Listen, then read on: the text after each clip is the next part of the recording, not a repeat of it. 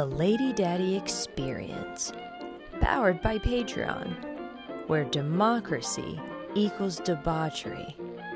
Just how I like it. Tune in to all the kinky fuck shit at patreon.com slash lady daddy experience.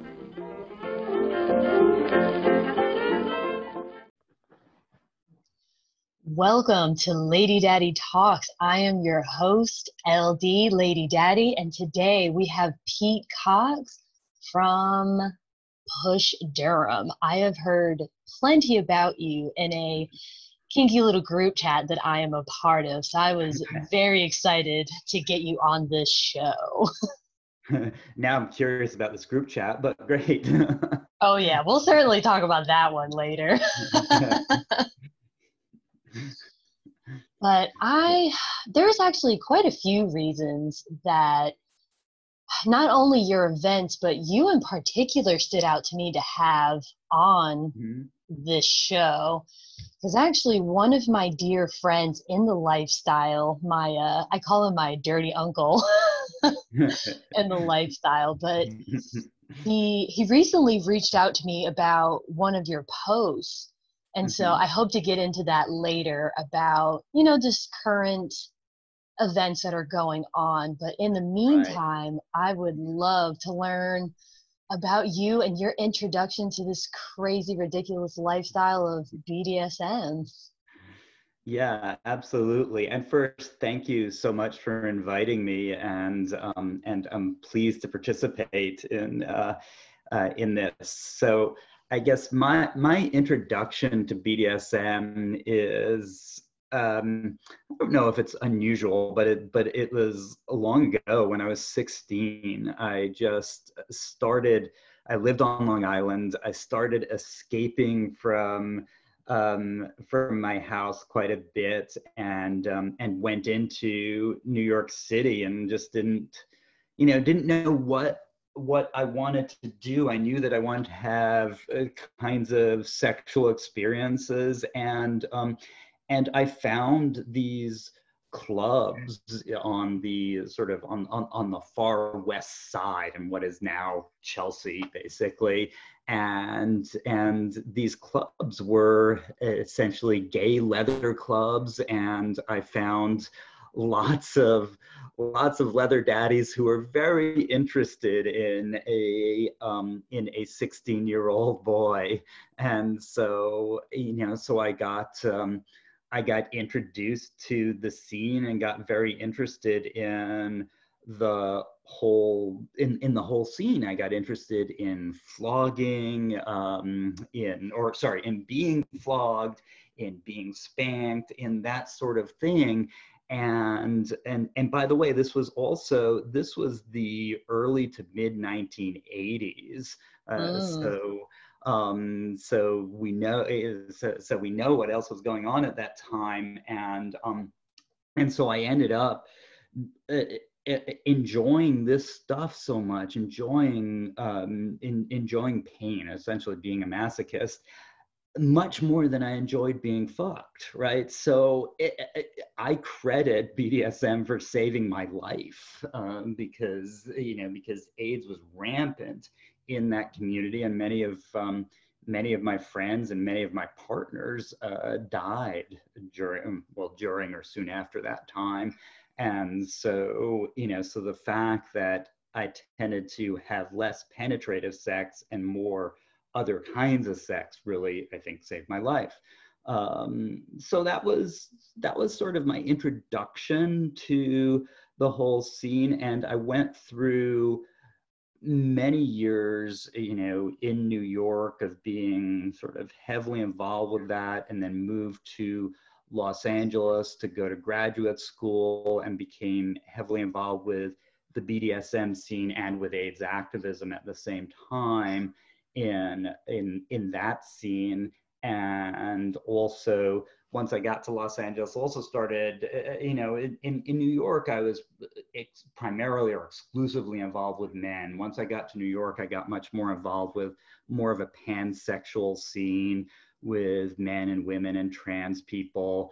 And that um, and that became just of so much interest to me in various clubs in LA at this point, sort of the 1990s.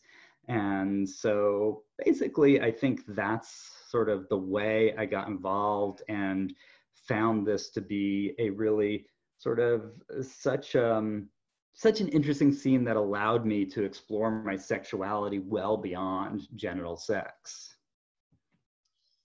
That is quite the interesting story. And I always envy people that really had an introduction to the lifestyle in New York because I'm mm-hmm. also from upstate New York. But by the time that I hit 18, I moved down here in the Carolinas. So I really have no experience with the BDSM scene in New York.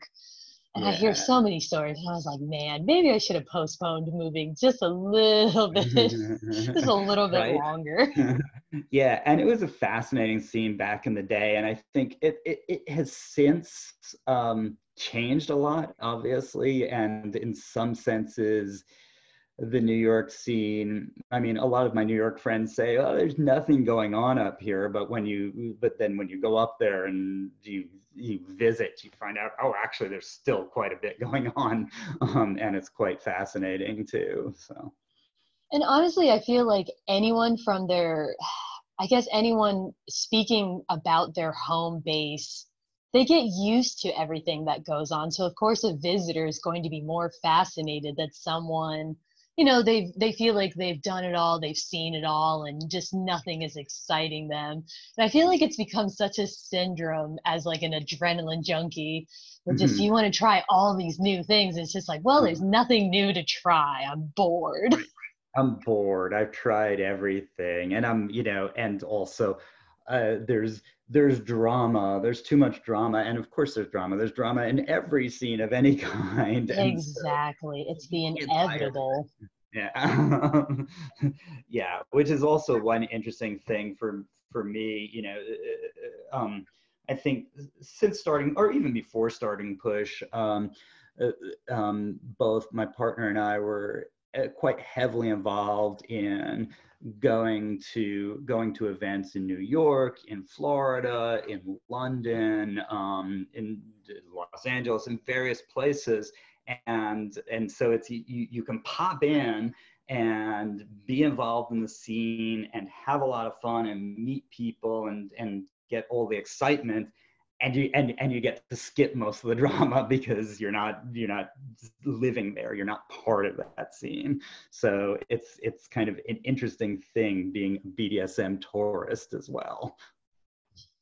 Yes definitely. Because i feel like anywhere that i have visited i don't know i i like when it feels intimate. I like knowing what mm-hmm. goes on behind the curtains. Even if i am you know not involved i want to know the drama yeah. I want to know how they handle that drama. I think that's one of the main reasons I started this podcast. I don't need all the tea, but right. you know, I just I like having a slightly I don't know, like a less biased perspective and to give mm. to others that listen to this podcast. Yeah yeah no i i agree with that and i should say when i when i say you know you can you can be a bdsm tourist and escape the drama I, I you know i certainly don't do that in new york. I know a lot of the drama and you know just kind of but but i but i'll set it aside because i do want to see how they deal with it. I do want to see um how they develop their parties and stuff like that.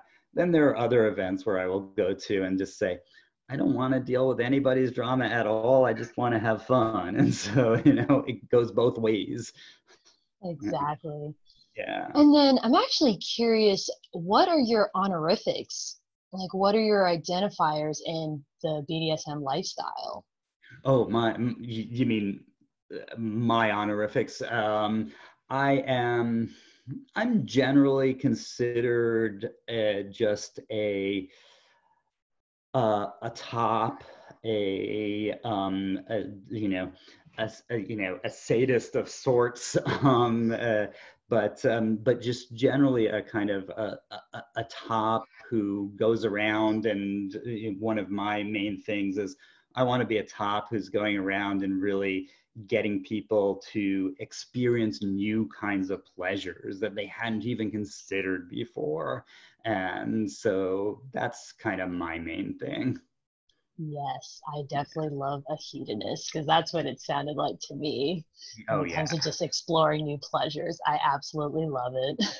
Yeah, yeah, and getting and getting people to just suddenly, you know, uh, whatever somebody who's not interested or who hasn't been interested in spanking. They have no idea what it's what it's like or anything like that. And and seeing you know and they want to try it. So uh, you know so i'll help them try it and see what it's like. And then and then if they enjoy that then they move on to doing all kinds of other things. So it, it's really the thing that i get off on the most is getting somebody to explore some sort of new pleasure that they've been interested in but haven't had a chance to explore. I can definitely agree with that one. It's yeah. I, I feel like I wonder if there's a name for that uh, kind of kink. Because I swear it is. Yeah. Oh, it's it's it's a total kind of kinky, right? Because because because you can totally get off on it, and um, and at the same time, I don't know. I don't know if there's really a name for it. to be continued. We'll figure yeah. that one out. yeah, and I know so many people or so many uh, um, tops who are into that sort of thing. Some I would trust, some I wouldn't, but you know, but the, they're really into kind of getting somebody into new kinds of pleasures and that you know and so but yeah that that has to be my main thing exactly and then speaking of i guess sort of guiding people into those experiences i would love to hear all about your i guess your inspiration that starting point where you realized you wanted to start your own events Hmm. yeah, yeah. I guess there were uh, thinking about inspirations. There were there were several. One, you know, one was looking at some of the uh, some of the clubs that I went to, particularly in Los Angeles, places like Club Fuck and Cinematic, and um, and these places that attempted to draw in uh, a large sort of diverse crowd and get them to experience new things in a very kind of open and accepting environment. Uh, that was one set of inspirations. And then the other set was just in my travels to, uh, at that point, it was mainly Florida and New York, just seeing the kinds of events that um, that they were able to put on. Again, fairly large scale events that um, that brought in people who were very experienced in the BDSM scene and, uh, people who were new, and just having those people mixed together in different kinds of ways, having people watch, having people play, having people do all kinds of different things. So those were kind of my main uh, or our main inspirations. And then, and then the other piece of that is thinking about what was happening in North Carolina at the time, and that's you know outside of one event in Charlotte, there there were no there were no public events that people could just go to.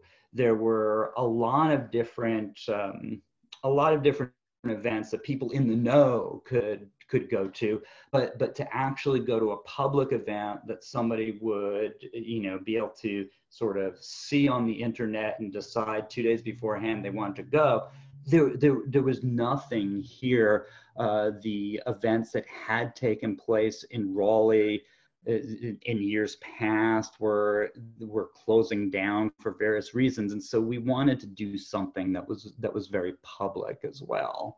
So um so i guess those are those are kind of the main inspirations. Um and i think that i think that answers your question right? Most definitely.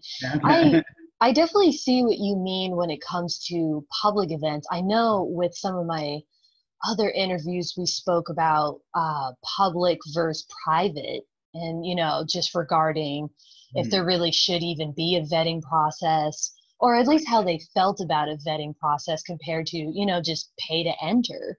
Yeah. and there's a lot of debate with that and even i have my own qualms with it depending on the type of event that it is. So it's it's interesting that you that you mentioned that. I think at least from as long as i've been in the charlotte area i think i only know of maybe two public events where you just pay to attend. Right. Right and that's right. And and and and there are reasons for that. I mean obviously if you have a more private event and you're you're keying in on the i think the the most important reason is that if you have a, a more private event you can vet people right? And you can vet people in a more serious way. And we you know we like all events um, have a list of people that we will not allow in, but we don't have any ability to uh, to, to, to vet people in the sense of you know we're to see we're you know we're to give you a kind of list of questions and um, and ask for references before you come in. Uh, if you do if you're doing a more private event where you're going to do things that are um, either more intimate or more potentially um, dangerous, then you obviously want to vet people more. So. so, how would you say that you benefit from Push Durham being a public event compared to other parties that prefer to vet and be yeah. more private? Well, we it's one of the one of the fundamental ideas of Push, right, is to allow people who have no experience with BDSM, uh, who are just interested. They, they, they want to find out what it's all about. It's, it, it allows them to come out to an event to see what it's all about, to experience it on some sort of level eh, without you know without having to have people who are eh, who are going to vet them because there's nobody who could vet them right? They're they they're just brand new to the scene. So the idea here is that we're bringing more people into the scene who who want to experience kinky pleasures. They're interested in they're interested in exploring sexuality beyond the bounds of genital sex in the way that that that I was when I was 16 um, and not saying that they're 16 we don't admit 16 year olds but um uh, but uh, but they want to explore these various things and this allows them a space to do so and then from there they can eh, they can then get vetted into other scenes or they can decide that this is the only thing that they want to do and they're going to go back to their their bedrooms and you know and maybe they'll do new things in their own bedrooms. So it so it it it then serves i think a different purpose than a more private event that you see in all of these other events and um, and allows for again a much uh, obviously a much bigger party and that sort of thing as well. So now i'm trying to envision what I would expect if I were to attend Push Durham. So, if you could, how would you mm. paint that picture? Regardless if I'm completely new to the lifestyle or if I just have never attended your event, but now I want to, how would you paint that picture for someone? Well, I'd say I'd say to them, I, well, I'd start by saying mm. you're going to come into an event where you are going to first see a lot of people who are dressed in fetish clothing of one sort or another, uh, whether it's latex or leather or any kind of fetish clothing, and who are playing, right? Um, they may be playing up on a St. Andrew's cross and you may see a bunch of flogging, or they may be, or, or you may have some people in cages and you um, and and you may have we, we have a puppy playroom. So you're gonna you know so you're gonna see puppies who are playing i uh, love puppy players. yeah.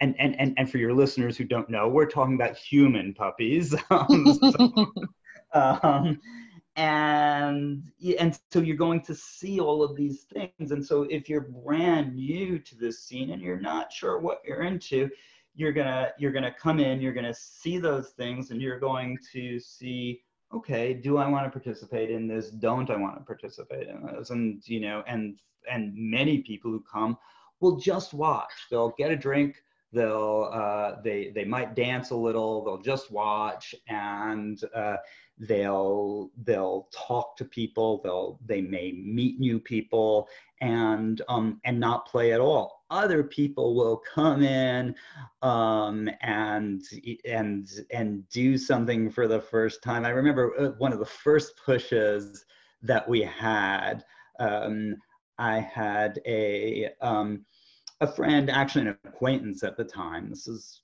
this is uh, nine years ago. I had an acquaintance who I had met in a couple of the bars, and I and I asked him to come out, um, and he and he comes to push, and I expected him to just watch, kind of get get into watching.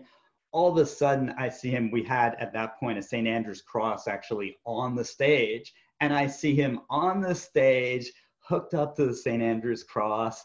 Um, this very experienced Dom is flogging him, and um, and he and uh, and and the guy who's being flogged seems to be having a great time. Uh, and I see him a couple of hours later, and he comes up to me and says, "Honey, I just had the best orgasm of my life and he has been to every push since and you know and is just uh, just has an incredible time. So so you have people like that who just suddenly realize this is exactly what i've been looking for and jump into it. And you have other people who are who as i said are watching just experiencing. Um, you have you'll have many people uh, one of the most satisfying things for me is to um, is to have people who will come up to me um, at push and say, you know, the last push, I met my partner um, and I had the most amazing time and have been, and, and we've been going together ever since. And we've been exploring this new stuff, um, this new kinkier stuff. So, um, so anyway, that doesn't entirely answer your question. I think so. What you're going to see if you come into push is you're going to have a variety of different experiences. You're going to come into a large event, right? We, you know, we started with events of about 100 people. Now we have 700 people, and we have to cap it because that's the most that the venue will hold. And we're gonna, I know we're gonna talk about COVID-19 in a minute. That's gonna it changed the event quite radically. But um, but so we have 700 people who are coming to the event. You come in, you see all of these people, and you will um, you'll have vendors selling BDSM gear, selling clothing, uh, and various kinds of things. You'll also have a bunch of a, a, bunch of electricity stations where they have violet wands and um, and other forms of electricity to stun people. It's usually probably the most popular thing are the violet wand stations. You'll um, you'll see St. Andrew's crosses and spanking benches that are free for people to use. So it's so it's open play. Um, and and again, you'll have You'll have a puppy playroom. Sometimes we'll have a littles playroom. We'll, we vary this up somewhat. And you'll have sort of more um, what I call more intimate rooms. We don't allow you to have sex there, but but you uh, but you'll have people who will come there and they'll cuddle with each other, or they'll sit in a lounge and chat. Um, we have three DJs in three different areas of the venue, so you have a lot of people dancing as well. it's a lot of space to just meet new people, to experience a new kind of dungeon, to play, to watch, to do all kinds of different things. Um, and I'm sure there are many things that I'm forgetting, and maybe you can tell me if there's anything that you want me to expand on. Honestly, I think you have just become Van Gogh because you have painted quite the picture of what to expect when mm-hmm. attending Push mm-hmm. Durham. And I also got curious about the little room mm-hmm. because I, I feel like any party that I have attended, I've I've only attended a few parties where there was ever, you know, pet players, but you don't really see a lot of parties that have a dedicated space for littles or age players. Mm-hmm. Yeah, yeah. So we, uh, I guess we realized, oh, maybe it was two years ago, three years ago. So it took us a little while to realize it, but um, but we realized that there was a community that we really weren't serving particularly well was the littles community and part of that is because uh, for most of the other people in the community, you can integrate the areas quite well.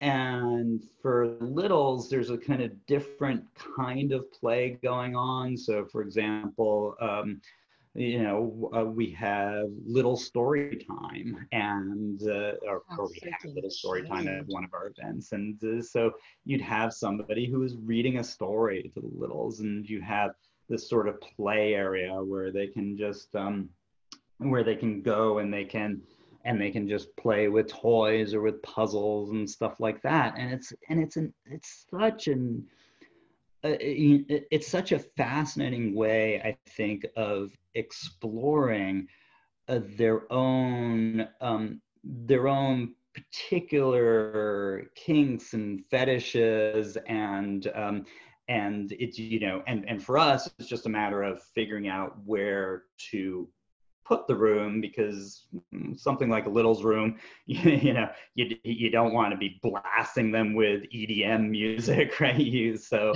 um so that that's always a little bit complicated try to figure out where to put the room but it's an extremely popular space. That is just some wholesome content right there. It's right. fucking adorable yeah, no, that's really great. now I'm also curious. I mean, 700 fucking people. What kind of venue do you have? well, we have a 14,000 square foot um, uh, multi-level warehouse. So, um, so yeah, so so so it is a huge space, and um, and you know, and uh, um, and and we have right. I, I, I mean, we, so so and and this is a fairly new space to us. Each space that we've been to, we've just grown out of, right? And so and and so now I think we have the largest venue in um, in Durham. So if we grow anymore, we can't fit anything. So, um, but this venue is um, is a really cool space because you've got you've got the sort of the downstairs area is really um, is really a dungeon. You can see how it's a dungeon, and so gives that kind of vibe. And then the upstairs area is kind of you know has several large rooms and so we have one room that is primarily dedicated to dancing and performances and then another area that's dedicated to play space and yet another area that's dedicated to kind of lounge space so it's just um, it's a big venue and it, but it is ideal for uh, for a party of 700 people. I love it. That's honestly a good problem to have right. compared to some places. I mean even in charlotte we're just struggling to even find a venue to really keep hold of yeah. So that's honestly a good problem to have that you are outgrowing these venues that even give you the access. Right, right. Yeah, no, we've had a variety of venues that are excited to give us access and um and they and they you know they uh, they obviously in the, you know um, or not obviously but um, but many of them are nervous about us before we come there and we have to kind of reassure them that no this is going to be a great crowd you're going to love it and then and then every time every venue we've been to after the first one after the first party they're like, oh that was that was really great. We we we have never had a party with so few problems, and so it's um, it's really a it's a good thing. It's a it's um, it's and and and it's nice to have. I think in Durham we have a lot of people who are very very open minded, and so the venue owners um, are are very open to having these kinds of events.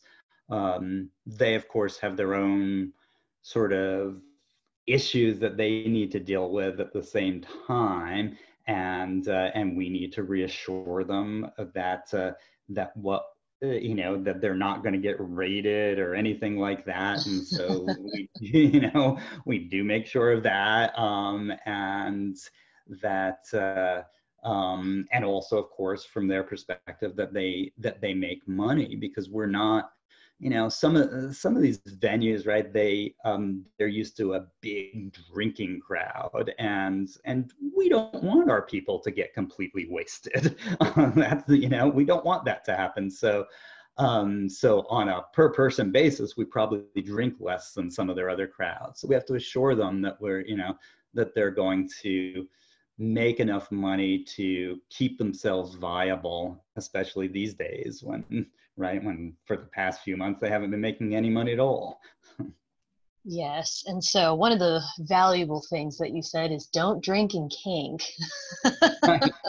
Exactly. I, I swear, right? I'm going to put that on a t shirt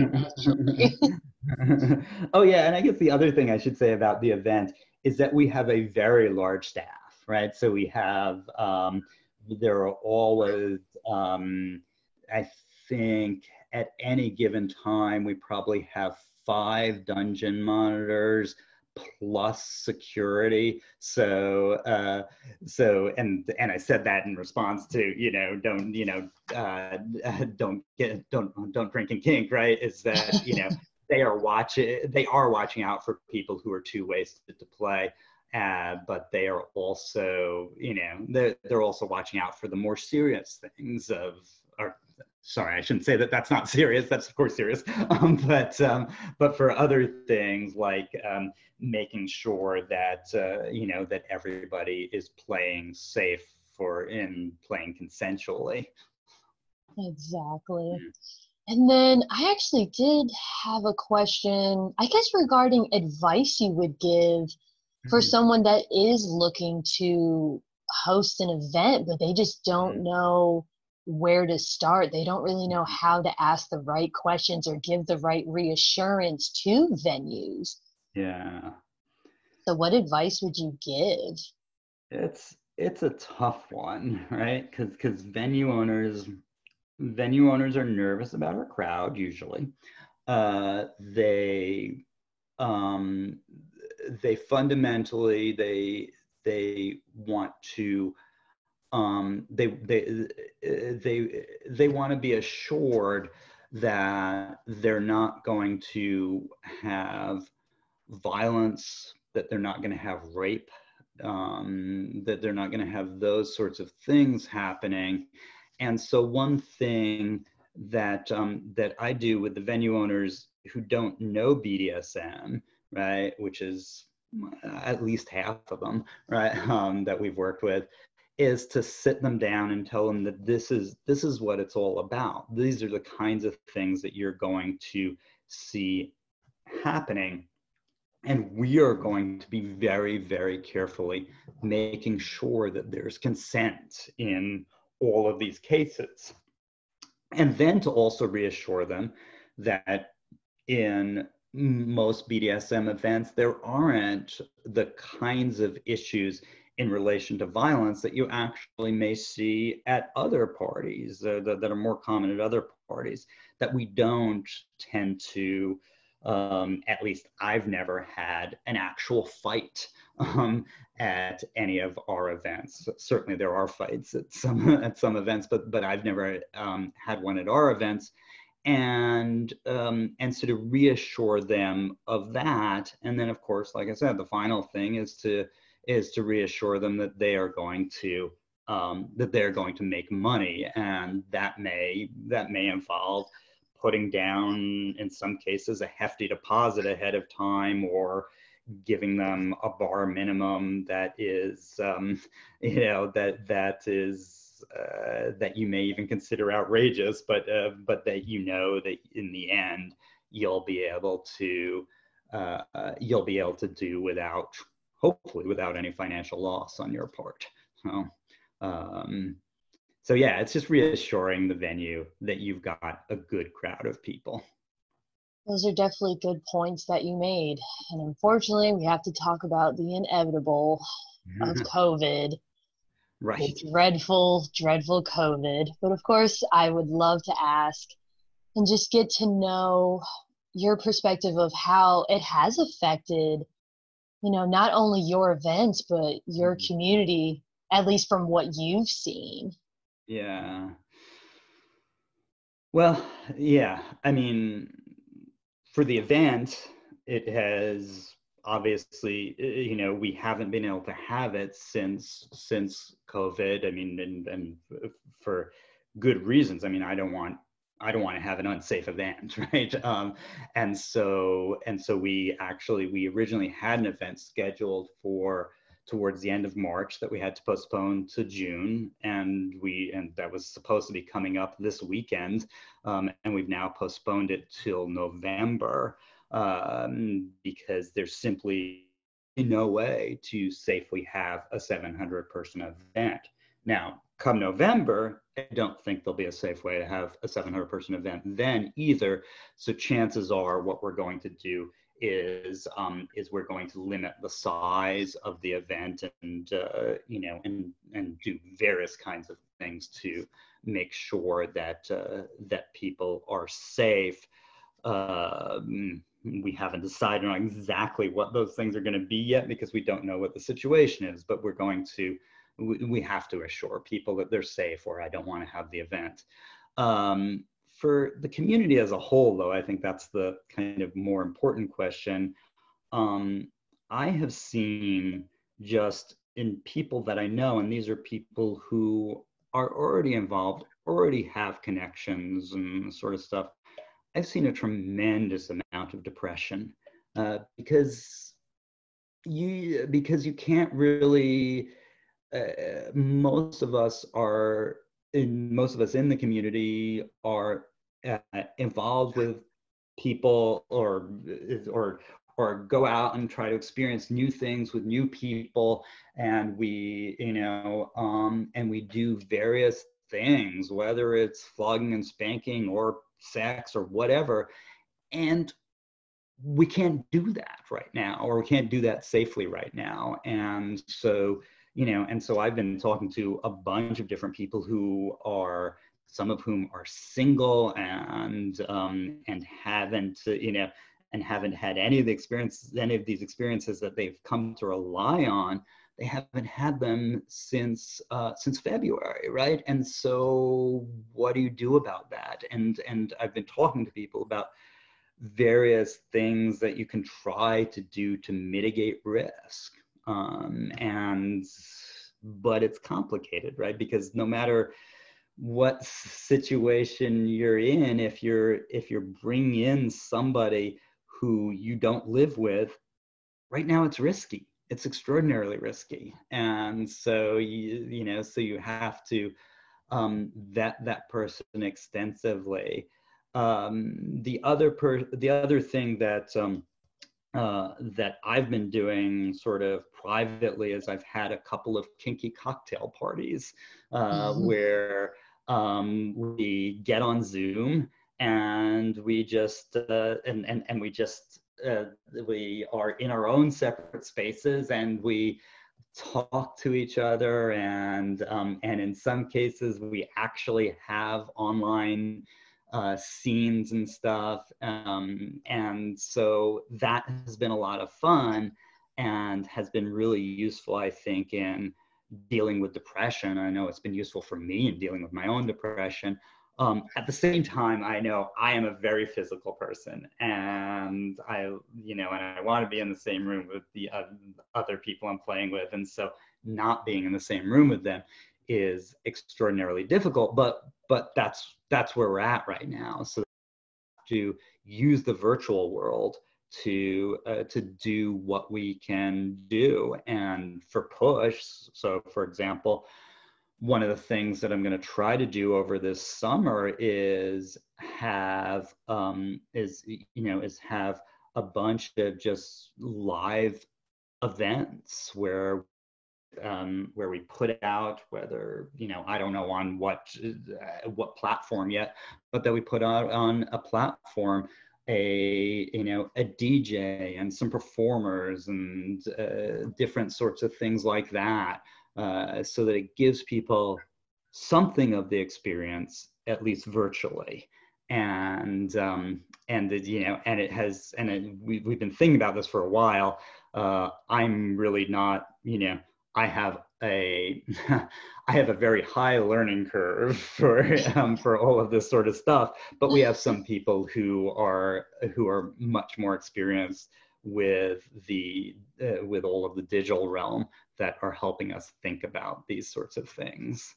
So, yeah, so COVID is um, has definitely had an effect on the community, a significant effect, and I'm.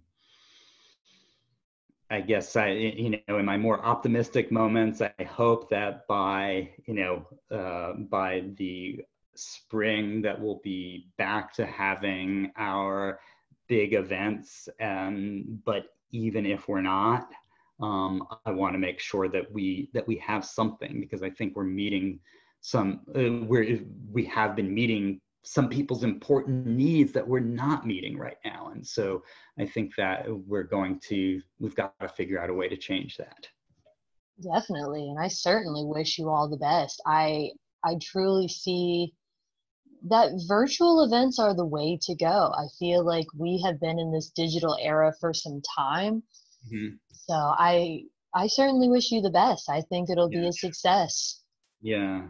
Yeah, I think it will be. I think it's, you know, like I said, my learning curve is very high on the virtual events, but um uh but but I think that you know, I, I, I think that it will be a success and that we just have to work through there are a lot of issues to work through in figuring out the virtual events. There's, you know, there are all kinds of privacy problems in relation to it.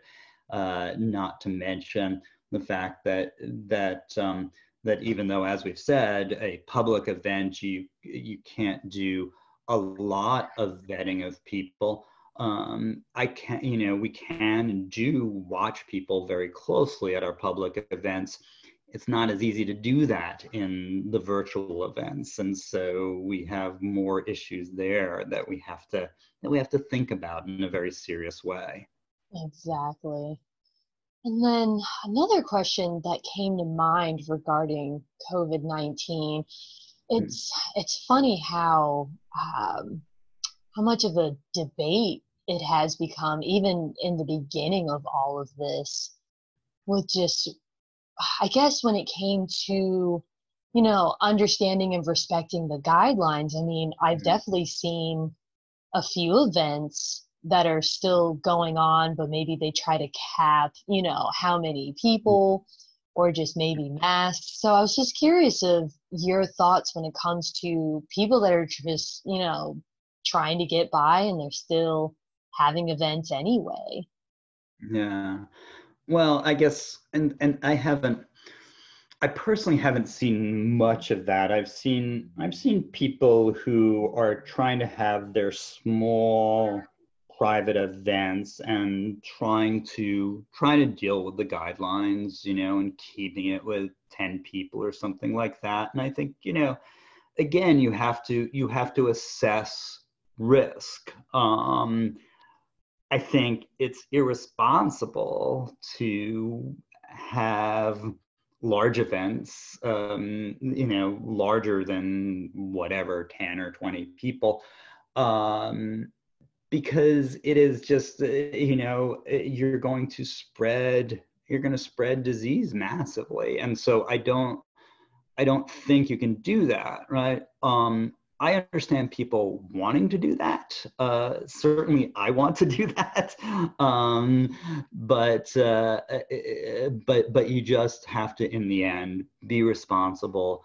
Understand that you know that um, that the people coming to your event, if they you know if they catch COVID there, and then start spreading it to other people it's just it's just too much of a risk. We shouldn't be doing that. And we and we have to you know so if you're talking about what if you're talking about seeing events that are larger than the 10 or 20 people i'd say that's that's irresponsible and folks have to stop that exactly it all just boils down to i guess the difference with SSC and freaking RACK. yeah, I feel that right. we we really practice that, but hmm. it's it's it's how much we have to emphasize it even more in the middle of a freaking mm. pandemic. right, right, right, and even you know, and and um and I've you know, and I've talked to I talked to my students actually about um SSC and RACK and um and but but but risk aware consensual kink even you know even you know even if you go that route you have to or or you have to um, have people who are risk aware. And the problem with covid is that you know it doesn't end at the end of your party right? You know you have you now spreading to people who you know who are have no awareness of the risk because they weren't at the party. They don't know you know they don't even know um, that their friends were. And so you have to eh, you have to understand that with covid it's not simply you know that um, that you have uh, that that you have 50 people who are getting together all of whom are aware of the risk. You might have that but when those 50 people go out into their community or or forget even forget their community they go out they go back to their families uh, you have parents and uncles and whatever who are not aware of the risk that they're in and so it becomes very much non-consensual if you are um, if you're having these events that are really spreading this beyond uh, beyond or, or spreading it beyond your group of people Exactly. And then I guess on a lighter note, so I like to have a segment of Lady Daddy Talks where I ask about your shit show story that has t- possibly taken place at Push Durham. Mm-hmm. Just you had expectations of you know, the night going this way, but then something just went fucking wrong. um, I guess there are a couple of things that come to mind. Um, I mean, there's always, you know, when I have expectations, I I, I try not to, and um, and any event organizer would probably tell you this. I try not to um, have strict expectations of oh it's going to go this way because then i'll always be wrong um, but the you know we haven't had any major shit shows but we um, did have one time where um, where basically one of the performers lost her shit and you know and um, and slapped one of the other performers non-consensually uh, and um, and oh, one of the DJs and so we had to kick one of one of our performers. We had to kick her out and um, and ban her.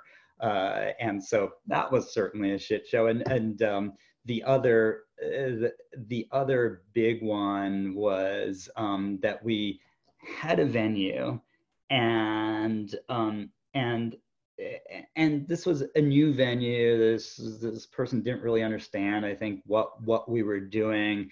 And um and we you know and we said we have you know this size crowd and and and he had part so when, when we developed the contract part of the venue was not open yet but he said oh no problem it's going to be open in plenty of time and then we um, get there that night. Um, and, or, or actually, I think it was a couple days before I went there and said, oh, wait, this other part of the venue is not ready yet. And he said, yeah, yeah, no, um, you're just going to have to be in this part of the venue, which oh, could only fit maybe a hundred or it's like a hundred or 150 people. And I said, oh, okay this is really fucked up. Um, and um, and so I lost my shit with the venue owner, but there was nothing that anybody could do about it at that time.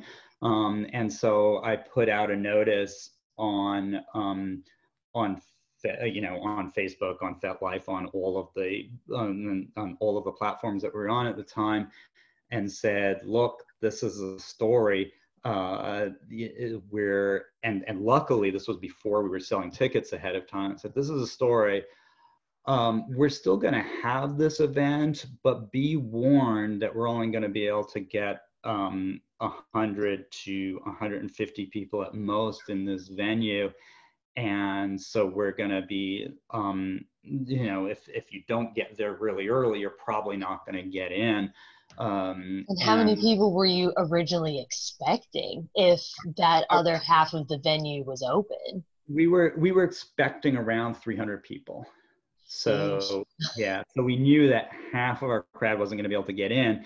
So and but but by doing this, we were able to um, we were able to get the number of people down.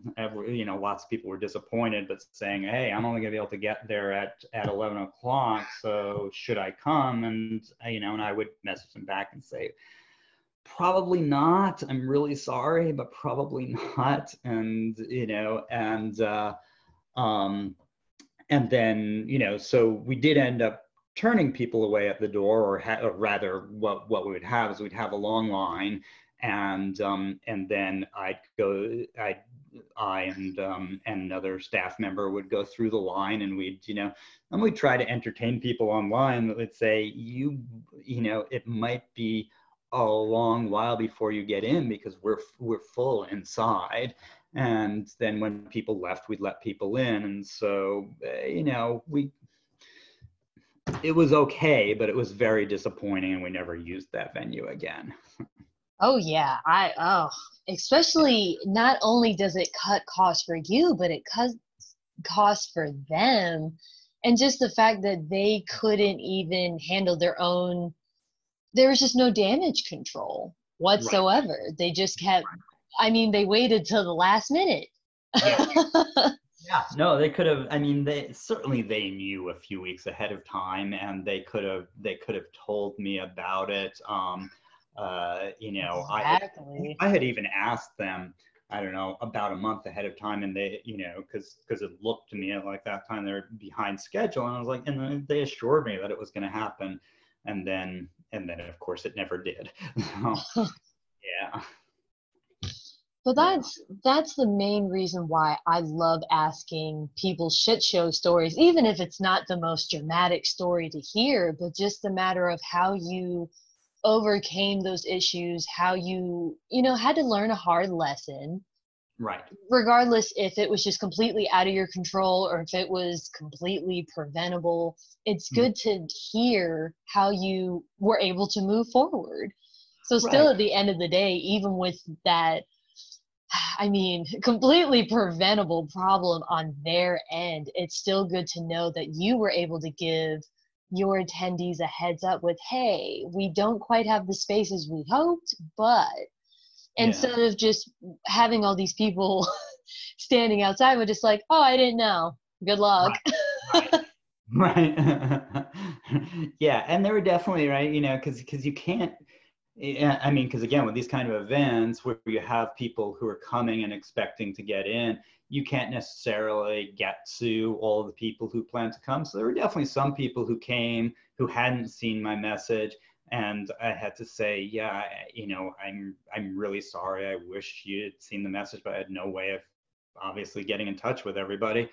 Um, and just uh, you know, um, they'd be upset, but um, but but again, you know, a way of of saying to them, yeah, I wish I wish it were different, but it's not. And and again, and I guess the important point from from from the perspective of your listeners is to say the people who got in still had a good time and we were able to recover from that in the next event at a bigger venue was um, was was great and people loved it and people were and people in the community were very forgiving of the fact that they couldn't get in so. Definitely. And i guess thinking on the other side mm-hmm. i guess with any event that you have had would you say that there is or if there's been a form of criticism that stood out to you that you have received regarding your events? Um whether you told them to go fuck themselves? Or if you felt like you know what? That's something you know i needed to hear. Yeah i mean you know i, I think um I mean, the biggest criticism of our events has always been, um, or up until the, you know we've gotten into this biggest venue now, um, and even the first time in this big venue, um, is that attendees have said it's too crowded, um, and you know, and I've and I've taken that because I've gone to events too where I'm like, oh, I can't find a place to play right? Because and and they they have all the equipment set up. It's just that it's too crowded to play, uh, and, and so um, and so that's the biggest criticism that I've taken to heart is like you know um, that I have to th- that I have to limit the number of attendees. Um, so you know, so like I said before, we have 700 attendees now. Um, what the the first time we were at this venue, uh, we had, I believe it was closer to 800, and that was too crowded. So now we limit it, and at 700 is about the crowd that this venue can take um, pre-COVID. and so, uh, and um, and so um, you know, so just making sure that people have plenty of space to play is something that is uh, you know that's that's really important to me and so that's the you know so that's the kind of criticism that i've really uh, that i've really taken to heart. Um, there's another kind of criticism that that that i find that you know that that i hear not not as much anymore but i used to hear from about push and that that also really cuts to me it's really important is that is that there are too many um, too many couples that were male top female bottom right oh. and um and i you know and that and and that and it's really really important to me to be very welcoming to um uh to well be welcoming to trans people is what i was thinking but but it, but but more than that that um, be welcoming to people who have a variety of different kinds of gendered experiences into the site. So welcoming of um, female tops and male bottoms or whatever trans tops. It doesn't, doesn't matter. But um, and um, and so uh, and so it's kind of like, well, oh, you know, as as when I first heard that, because I'm like, okay, how do I deal with that, right? Because exactly. I don't want to discourage male tops and female bottoms from coming. That doesn't make any sense. Um, but um, it, you know, but one thing that I figured out was that okay, you know, what if I, you know, what if I go and um, and uh, and go when we're promoting the event, go with a whole bunch of female tops and trans tops into you know into various different communities and say hey we're here. We want you know we want you to come and making a really positive effort. And i think that has really changed um, the the event where you have many more um, uh, female tops, many more trans tops, uh, many more same-sex couples, and that sort of thing uh, than than you did um, sort of than, than you did seven or eight years ago. Uh, and so it's just a matter of being i realized after a while oh that's just a matter of being really proactive those were actually really good points that you made because I know that they are common issues with, I mean, damn near any event host. You're always going to notice the, I guess, like the typical demographic that does show up, but the fact that you went out of your way to be welcoming and to let people know this isn't, you know, I don't intend this to be, you know, like any other party, and you right. are welcome in this space. Yeah yeah and exactly. so where i also realize that is a problem is our secondary pandemic which is just you know dealing with racism and prejudices and colorism and systematic fucking mm-hmm. bullshit so of yeah. course we have to dive into that as well and that was one of the the things that was brought to my attention by my quote unquote dirty uncle, he, um, he shared the statement that you made for Push mm-hmm. Durham regarding Black Lives Matters, the movement. Right. And that that stood out to me because I notice a lot of people within the BDSM lifestyle, you either get those that, you know, they don't want quote unquote politics in their kink, mm-hmm. or they're completely understanding why we need to have this conversation. And so I wanted to dive into, you know, what made you want to write that statement? Mm-hmm. And mm. I guess the advice that you even have for those that they just don't know what to say, they don't know where to start. Right. Yeah, I guess, well, I mean, we we wrote that statement because um, because both my partner and I had been out at several protests and um, and we had um, we had several black friends and and protesters also calling upon their white allies to to really call out racism within their communities. And to me that was that was part of it right? That we want to call out racism. But even more than that was um, something that i've known all along for myself is that is that i is that my goal um, not just for push but for everything in my life really is to develop a serious anti-racist community. And so, um, so in thinking about that, I started thinking about various things in relation to push and said, you know, um, and, and, and in relation to BDSM more generally, you know, I've seen a significant amount of racism in this community and over the years. And, and I want to you know and and and and none of what i said is particularly new uh, you know um, people who have looked at racism within the bdsm community have seen these things and written about them.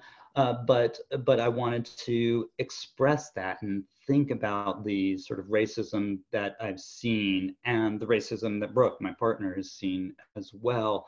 Um, and and to and to say hey, we want to call out this racism.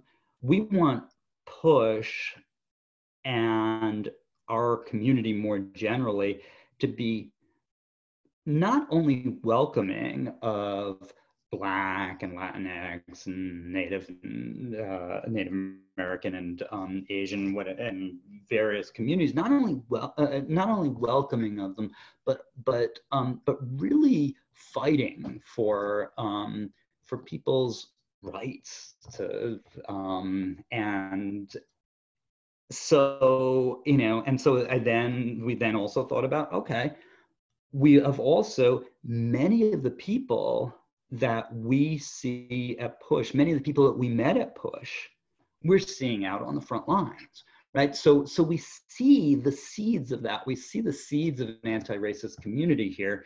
And we just wanted to write this note that we want to do more of that. We want to develop a very serious anti-racist community at Push.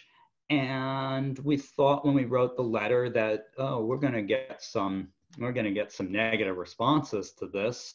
Uh, this is going to be, this is going to be controversial and all of this sort of stuff. We didn't get a single negative response. Um, and a lot of positive responses. So that you know, so that pleased me. I mean, I don't, I don't know yet if that means that just the more racist elements in our community are just keeping it to themselves for now. But um, but it pleased me that we got a lot of positive feedback from that. And so I just think it's very important, or very important to me, that we develop an anti-racist community. I think people in the kink community should know, right, that we, you know, that we, because of our kinks, have felt various levels of oppression, and the levels of oppression that that that white kink kinky people have felt is nothing compared to um, compared to the various levels of oppression that black people have felt that indigenous people have felt or for that matter trans people etc right? So um, so that we need to figure out how we're going to fight against racism and against other forms of oppression. And I guess with all of that said, I would love to hear your closing note on advice that you would give for mm-hmm. white allies in the community, whether they are dungeon monitors, event hosts, attendees. Mm. What advice would you give them for being actively anti-racist. Yeah. I guess the i mean the, the, the sort of broadest form of advice that i would give them is you know is be anti-racist all the time. Be anti-racist in your daily life. Um, you know call out people who who are doing you know who are doing racist things educate yourself on what those things are uh, and um, and then and then really try to figure out how to call that out in your life to make sure that um, that you are uh, you know that you're fighting against racism. For people at our events i would simply say we're not going to tolerate racism and um, and and what we want to do is to develop some sort of anti-racist uh, agenda, which means you know uh, that we. Well, I should say I don't know entirely what it means. I'm I'm willing to let on that I um, that, that that I don't necessarily know what what it will mean to have an anti-racist agenda push, except that when you know that when people see things that they think are racist, that they should come to uh, to staff people, to DMs, to me, and you know, and we will and we will act on that. For for DMs, they they really need to. I mean, their job always is to make sure that people are comfortable, and they need to make sure that that uh, that people are comfortable that you know that, that that people are comfortable in that they are not going to face racism at the event. Um, and again, do I know exactly what that means, exactly what they have to do? No. Um, I think that we're we're all learning, and and so I so I think the most important piece of advice is uh, for is certainly for white allies and event hosts is to is to keep a very open mind to learning when a black person or an indigenous person or Latinx person or whomever comes up to you and says you know i've experienced this thing uh, and i think this is racist. If at first you don't think it is sit back listen figure out what they're saying and then go ahead and um, and act on it. Assume that if they're telling you something is racist, that they mean it and that it probably is. So, Thank you yeah. for sharing that. That definitely means a lot. And honestly, for anyone else that does need advice, I would recommend my most previous episode of Lady Daddy Talks, uh, mm. POC representation within BDSM and polyamory with Trip. That is definitely quite the interview if anyone does need further advice. Mm. But Petecock. Well, I, can tell you, I can tell you that I need further advice, and I'm going to listen to that now that you've told me about that. yes, he's actually quite a dear friend of mine, and I'm a, a co-moderator of his group here in Charlotte. So mm. it's cool. it's quite the experience and a wonderful friendship that I have with him. But yeah. thank you so much for this interview today. It has been amazing talking to you and learning all about Push Durham. Yeah, good, good, and thank you so much for having me. And um, and we're and we're gonna have to get you out to Durham one of these days. Yes, it needs to happen. Hopefully. Yeah. And then, where can people find you and your events on social media?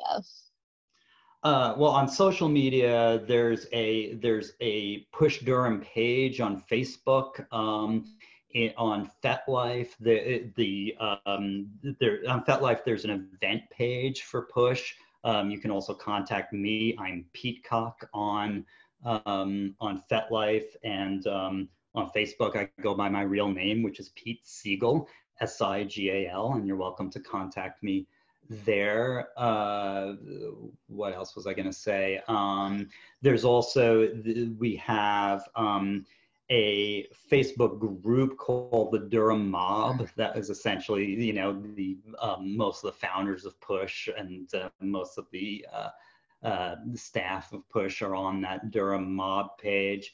Uh, plus we plus Push Durham also is on Twitter, on Instagram, and we have um, and we have our own um, uh, and, and we have our own website which is pushfetish.com perfect. Thank you so much for sharing and thank you my fellow listeners for listening while lady daddy talks. Thank you